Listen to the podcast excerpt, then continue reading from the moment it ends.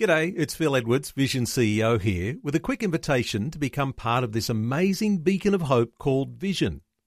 Together we can put our love into action to help people of all kinds build or rebuild their lives on the truth of God.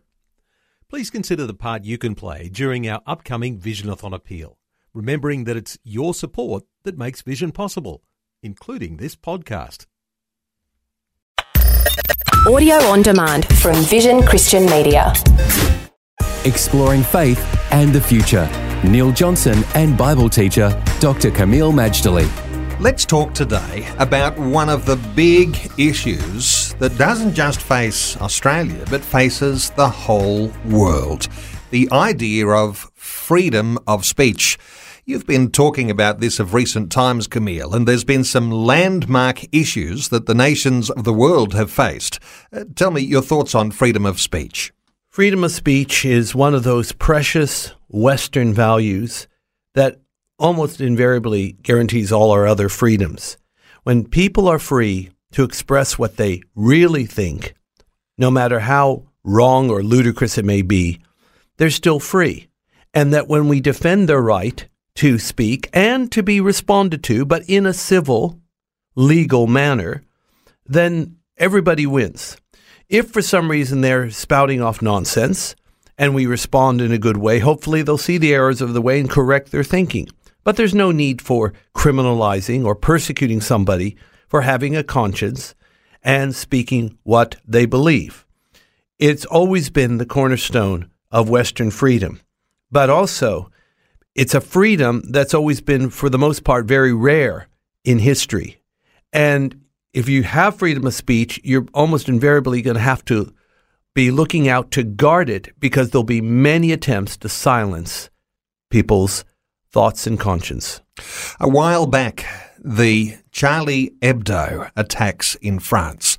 There was an issue there too, wasn't there, of freedom of speech. These satirical cartoons that were being uh, published by the Charlie Hebdo organization, uh, they were as harsh on Christians as they were on Muslims.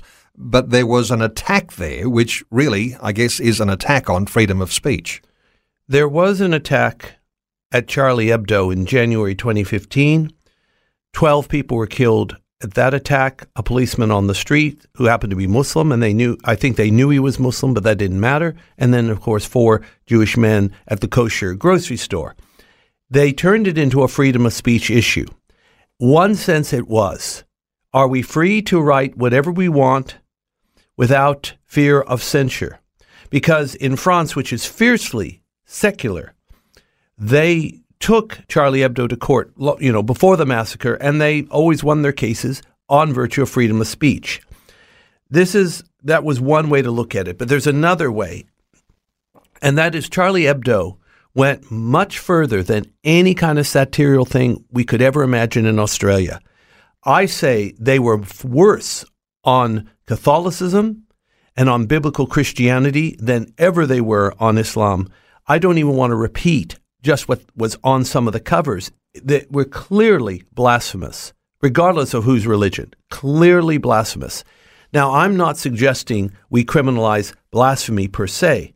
What I am saying is that blasphemy is more than a freedom of speech issue.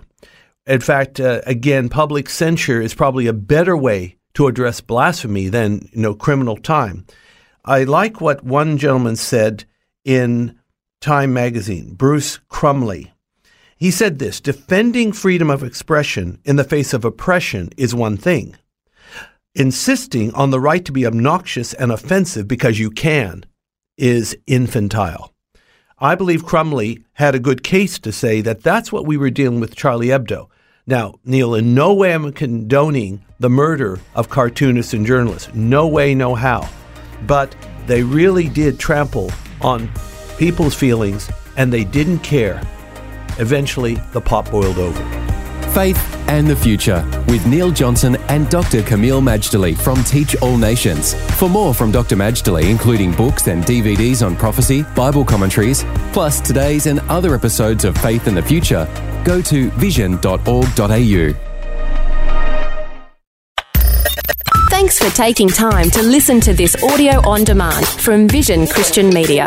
To find out more about us, go to vision.org.au.